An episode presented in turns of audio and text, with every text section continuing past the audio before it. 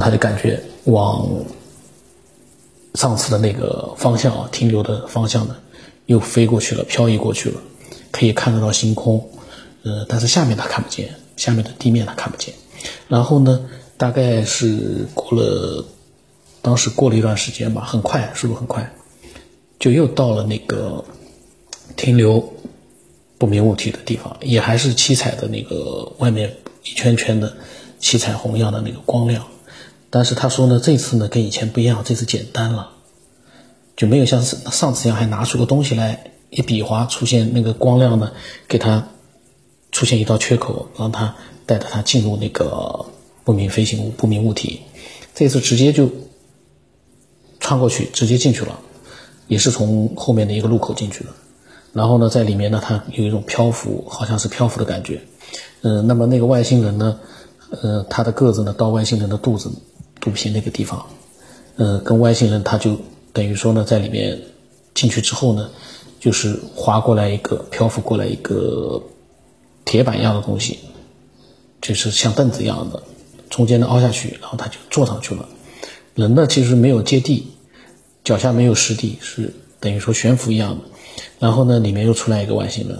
嗯，坐在对面三四米的地方，带他去的那个呢，在他身边大概两米的地方。又开始聊天，这次聊的他说呢，也是一些比较大的一些机密性的东西，比如说，呃，这个地球上的一个各个国家之间的核军备竞赛，呃，核军备竞赛呢，他说呢会外星人说呢会毁了地球，最终会毁了地球。这个外星人啊，跟我们的地球上的一个普通的人谈起了这个整个。地球有关的这样的一个未来有关的，呃，核竞赛的这样的一个大事儿。那么，他进入呃那个不明物体之后啊，两个外星人呢，就是跟他谈到了核竞赛，同时呢，就告诫他呢，地球上如果说再这么下去的话，将会毁灭。那么同时呢，呃，当时孟兆国。讲说外星人之间呢交流是用那种滋滋滋滋的那种，就是他听不懂的那样的一个，跟上次二十多年前的他听到的同样的那样一种交流的声音。那么外星人跟他交流的时候呢，那个声音呢就好像是从固定的一个扬声器发出来的，有一定距离这个扬声器发出来的，但是呢是直接是中文普通话。然后呃他讲呢。在这个讲的过程当中呢，他自己也笑起来了。他说：“跟外星人说，他说你们所讲的这些事儿呢，都跟我一个普通人没有关系。他说我也明白，但是呢，好像你们跟我讲，我也没有办法。那么外星人呢，呃，他们也笑起来了。很明显，就是从他的叙述里面，外星人也明白这个事情呢，呃，和黄英和这个孟兆国呢关系不大，但是呢。”这就让人，我之前就是讲的，就是为什么这个这么高科技的一个高等文明，为什么再一次又去找到了孟兆国这样一个普通人？从逻辑的角度来说，没办法去解释。这个孟兆国，因为他比较普通，甚至于是太普通了。高等文明或者说是 UFO 里面的这个高等生物。找他的目的是啥？嗯，一般来说呢，比我们人类智商还高那么多的一个高科技的文明啊，他们做事情一定是有目的的。就像我们，我们，我们设身处地想想，我们去，比如说研究一个，呃，大森林里面的那个猴子吧，我们要研究的应该是整个一个群体。然后呢，我们可能啊也会在里面找一个猴子拿去做实验，这也是有可能的。但是，嗯，我们会不会去跟这个猴子，很普通的一个小猴子，去跟他谈整个猴族、整个一个猴群大的一个范围里面的一个猴子世界里面的大事？我们会不会用猴子的语言去告诉他你们怎么样怎么样？这个呢，说句实话，可能性微乎其微。就算要谈，也是跟猴子一个族族也一个群体里面的一个，呃，猴王之类的这样的人物呢，去跟他去谈，这个从逻辑上来说呢是行得通的。那么，而且呢，会不会在这这样一个研究的这个人群里面啊，猴子群里面，总是找那样一个小猴子，不起眼的小猴子，没有任何的特点的，呃，势力的这样一个小猴子去干这个事儿，这个可能性，我不知道有多少啊。那么，当时呢，黄云秋呢，就是跟他们说，就说你们，呃，上次说的那个彗星撞到你们木星了。这个吧，他说也没有什么证据啊，什么要不要给我一个实物的东西，让我也可以就说有一个证据性的东西呢？这个时候呢，他说那个对面的那个外星人啊，就是轻轻的一挥手呢，有一个像小皮球那么大的一个东西呢，就缓缓的从墙里面飘出来，然后呢，慢慢的飞到了悬浮到了他的身边。这个时候呢，他身边两米处的那个外星人呢，也对他漂移过来一个小的东西，一点点大的小东西。他把那个小的东西，他说抓起来了。然后呢，呃，他说边上的那个外星人啊，就站起起来，就是往前漂移，漂移到一个墙体呢，直接进去了。进去之后呢，隔了五分钟，呃，才走出来。我不知道他这五分钟啊是怎么样一个，就是说计时的。然后呢，我也不知道这五分钟他跟另外一个还在他对面的那个外星人有没有一个什么样的交流。嗯，因为他没有讲。这就是我觉得一个奇怪的地方。你跟外星人的交流，既然你不怕他们，这已经是很少见了。那么你跟他们能交流？那也应该跟他们就是说有更多的一个具体的内容的交流。你至少你自己应该有很多问题吧？比如说你们为什么要找我啊？或者说你们嗯来到这个地球的目的是什么呀？难道就是为了告诉我一个普通人嗯核竞赛最终要毁了地球吗？这他一定是有很多问题要去问那个外星人，因为他不怕他们嘛。从他的描述里，他是已经克服了恐惧感。当然，从我正常的角度来说，一个普通的人类啊。看到了一个三米高的，跟我们人类不一样的，说是，呃，眼睛还是方框的。他说这次看到的外星的眼睛还是方框的，眼珠都会在里面转动。嗯，看到了这样的一个跟我们不一样的人种啊，高级生物，没有恐惧感，我觉得简直是不可思议的。另外一个啊。他没有描述，除了这个简单的这个描述，他没有描述这个外星人，比如说他的，嗯，身体、他的四肢，包括他六个手指头，那他讲过的。但是其他的，比如说脸上除了那个眼睛是框的，那他鼻子、嘴巴呢，是不是有五官呢？皮肤是什么状态呢？嗯，或者头发是什么？好像都没有叙述到。我看到的资料里面没有叙述到，大家不觉得？是不是有点画面太简单了呢？按照道理来说，待了那么长时间，跟外星人也有过交流，除了内容上应该更多一点之外，是不是应该，呃，对外星人也有更多的一个就是外观上的一个描述，才，嗯，更符合逻辑呢？比如说外星人，你光说六个手指，你看到了眼睛是方框的，那么它的各种其他的一些，嗯，部位呢？或者他讲了吗？我我印象当中我没有，我没有这样的一个他讲了更多的一个就是细节上的东西的脑海里没有。那么，然后呢，他在里面呢跟他们反正就是说是外星人呢，嗯，把他又放进了一个小的空间。他说的意思呢，大概是一个小的飞行器一样的东西，嗯，然后呢又经过飞行。把他送了回去，然后他下来之后站在院子里，他说：“看着那个飞行器飞远的地方，就是他刚才去的那个方向，看了大概三十分钟到四十分钟，这他自己讲的啊，口述的。那么在这个时间里面，他看的那个方向，不知道他在想什么，他也没说。三十分钟到四十分钟，那么然后啊，大家听好了，他才想起来，他口袋里面有手机。他想起来，这个时候都过了半个小时、四十分钟了，他想起来想用手机拍点什么东西，拿出手机来一看，已经关机了。他说，在上去之前呢，手机是开着的。那么当时呢，他想打开手机，但是打不开了。打开手机来拍什么的，都过了半个小时了，人家早就飞行器也飞远了。然后他说呢，手机当时开不了，到第二天上午才打开来。这个里面他专门就是说提到了两个细节，就是他说简化了细节了，就是上那个白色物体的那个飞行器呢，他说细节简化了，嗯，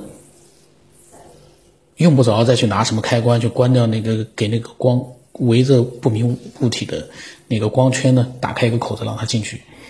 按照他的解释呢，我就觉得那个围着那个摆设飞行物的那个光环啊，可能是一种保护措施，他可能是这么表达。然后他说这次简单了，直接就不用拿什么东西去遥控那个五彩光了，直接进去了。然后呢，前面的那个斗篷呢换成了气流，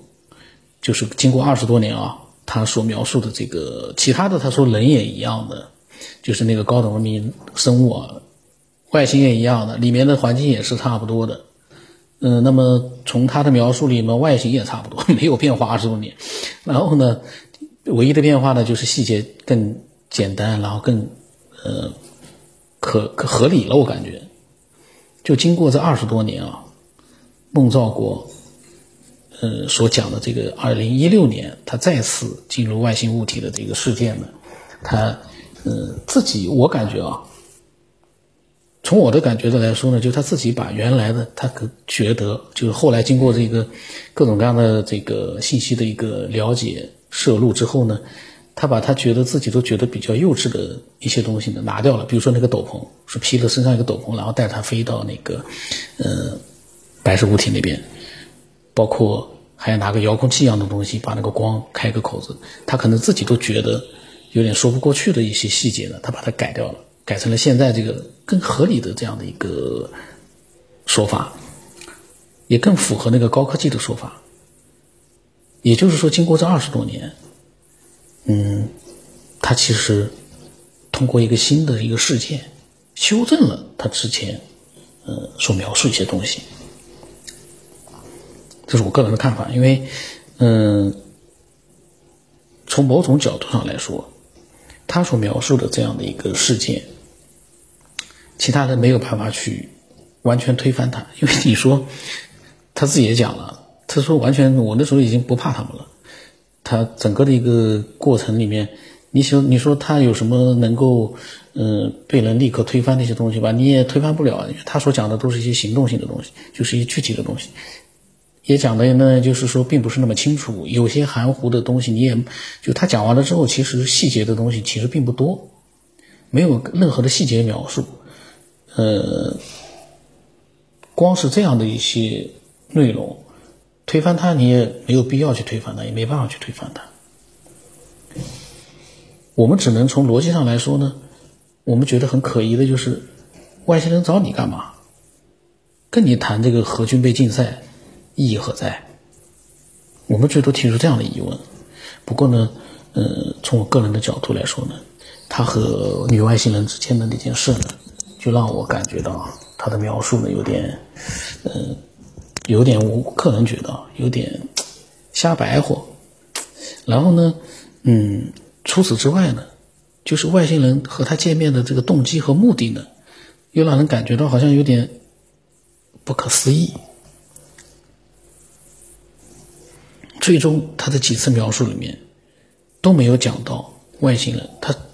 有的人说他讲外星人来自于木星，但是呢，具体那个外星人的世界，他跟外星人见了几次面，都没有就是更多的一些内容，可能也没办法去讲吧，没有办法去编吧。我觉得真的去编很难去编。呃，然后呢，孟兆国，嗯。作为一个普通人啊，他描述出了一个，他的这个事件里面啊，就是最离奇的和女外星人的故事呢，这种其实也是最吸引眼球的，我把它给省略掉了，因为我个人觉得呢，嗯，没有任何的，我个人觉得啊，可能性微乎其微，这个事件是真实的可能性，一个高等的文明和比他们就是文明程度差了很多很多的另外一个文明。用这样的方式，嗯，我觉得可能性为零。我不知道其他人怎么想，我觉得可能性为零，因为他们和我们之间的这个文明等级啊，可能比我们跟猴子之间的文明等级都要拉得更大。我们和猴子之间都不会去做这样的一个实验，去搞什么，呃，不同物种之间的一个结晶。这个都是完全，我个人是觉得没什么太大的一个可能性，所以我就没讲。其实这玩意儿，你要是当这个吸引人的话呢，这个东西讲讲呢是可以，但是我觉得没有太大意思。大家有兴趣的话，可以去呃百度自己去研究一下，有什么心得的话呢，可以把它分享过来。然后这件事情啊，我个人觉得呢，我讲到后来，我就觉得你不能推翻它。但是从我的角度来说呢，我觉得，嗯，有不可解释的地方，但是呢，也有很多地方呢是虚伪的、编造的。那么，这个关于孟兆国的事件啊，跟我之前其他的节目一样啊，嗯，都有一点点的混乱啊，这个是绝对是有的。呃，因为呢，我是断断续续的录的，关于这个事件，其实也是众说纷纭。嗯，然后我录的过程当中，我分了今天录一点，明天录一点，然后我把它集中在一起，时间呢是比较长啊。我本来想一集的，但是如果说时间太长的话，我就分成上下集。嗯，这个呢就是有兴趣的人去听吧。呃，作为一个所谓的一个比较。引人注目的这样的一个神秘事件，我个人觉得啊，有它不可解释的地方。比如说，大家都看到了一个孟兆国的表现出来的那样的一个被电击的状态，癫狂的状态。但是吧，你说，嗯，那个白色的东西确实也有人看到了，一开始，可是那个白色的东西。是不是就是像孟兆国后来说的，他进去过的，或者说，呃，真的是有外星人来找过孟兆国？那个呢，都现在都没有人可以百分之百的去做一个呃确定的结论，这个没有可能性了，已经，因为就是他自己描述，别的人呢，只能我们只能有听的份儿。